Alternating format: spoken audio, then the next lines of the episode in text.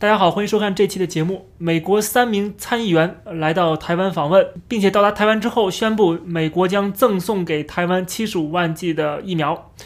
那么这一次他们来台湾是乘坐军机，从韩国的空军基地起飞，降落在台北的松山机场。这就让我们想到了去年八月份，当时传出有一架美军的侦察机从台湾起飞，然后当时的中国大陆的《环球时报》发了一篇社论。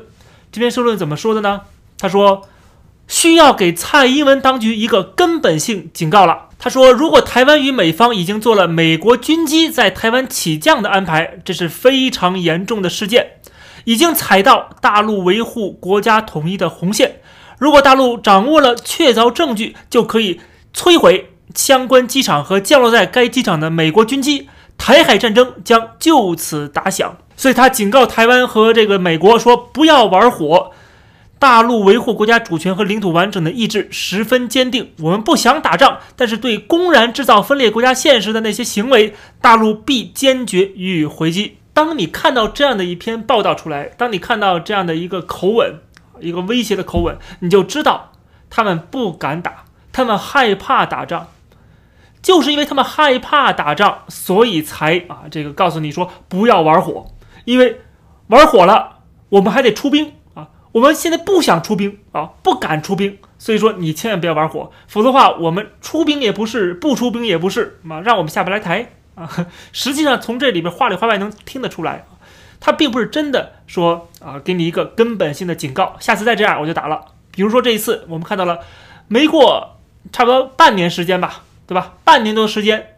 美国军机再一次的在台湾起降，而且到了台北的松山机场，这是美国军机啊，对吧？虽然不是战斗机，但是也是军机啊。环球时报说的不是说一定是战斗机，之前也不是战斗机，是侦察机，这次是运输机。那你怎么不打呢？对不对？按照你的话说，你应该炸掉台北的松山机场，炸掉美国的这个军机。上一次台湾是否认的啊，说没有美国的侦察机呃起降台湾。这一次好了，这一次。没有否认，对吧？而且我们都看到了，很多记者也拍到了，就是光明正大的降落在台湾了。因为什么呢？因为知道你不敢打，知道《环球时报》在虚张声势，《环球时报》的话是不能相信的。谁会相信呢？只有中国的这些愚民啊，就是这些五毛小粉红，他们才会相信啊，才会相信胡锡进的话。比如说，我们看到当时这篇文章下边的留言，点赞最多的全都是支持武统。说希望中国人民解放军尽早解放台湾，这是十四亿中华儿女的期盼啊！有一千四百多人点赞。还有说早该如此了，极其期待这一刻的到来啊！希望最后通牒发表。为什么我们叫解放军？那是因为台湾还没有解放，早就等得不耐烦了。武统才是人间正道，是时候武统了，要解决早点解决，早该如此。统一需要理由吗？勿谓言之不预也。我们不希望武统，但为了避免更坏的局势出现，也许会不得不为之。香港的暴乱是教训，台湾只能武力统一。看到没有？这些小粉红啊，这些留言啊，他们活在自己的幻想的世界里边啊，真的相信《环球时报》的警告，真的相信胡锡进的言论啊，真的相信共产党随时会解放台湾。或者说台湾今天这个说无呃独立了啊，他就会真正的动武。我还是要重复一下我之前说过的那句话啊，就让大家加深一下印象，就是十四亿中国人的看法并不重要啊，十四亿中国人都认为应该武统，而习近平认为不应该武统，就不会出兵。如果习近平认为应该武统，而十四亿人民都反对，反对无效，习近平也仍然会武统台湾的啊，这完全是习近平个人。